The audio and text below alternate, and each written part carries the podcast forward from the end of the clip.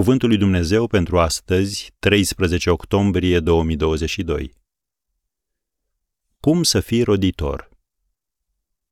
Fiind înrădăcinați și zidiți în el. Coloseni doi, versetul șapte. Apostolul Pavel ne spune cum putem fi roditori. Citim în Coloseni doi, de la versetul șase.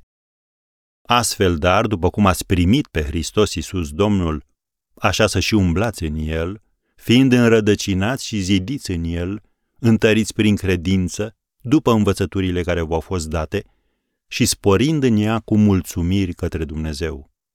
Luați seama ca nimeni să nu vă fure cu filozofia și cu amăgire deșartă, după datina oamenilor, după învățăturile începătoare ale lumii și nu după Hristos. Și în versetul zece, voi aveți totul de plin în el. Închei citatul. Dacă vei vizita vreodată deșertul din Arizona, vei descoperi că este plin de tot felul de plante.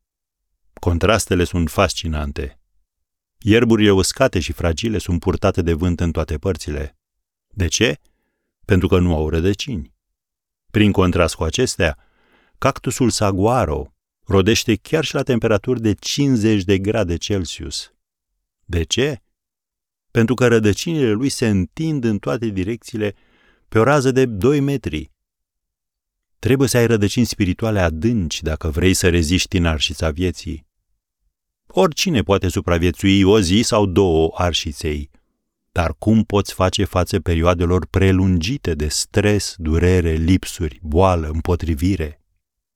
Unde și în cine ți-ai înrădăcinat viața, de acolo îți vei extrage puterea.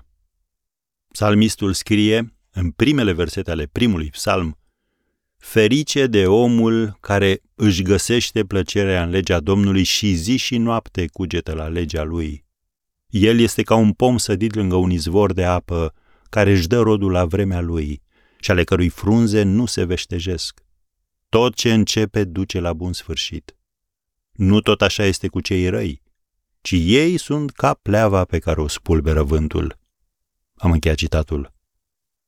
Doamne, ajută-ne să rămânem adânc înrădăcinați în Tine.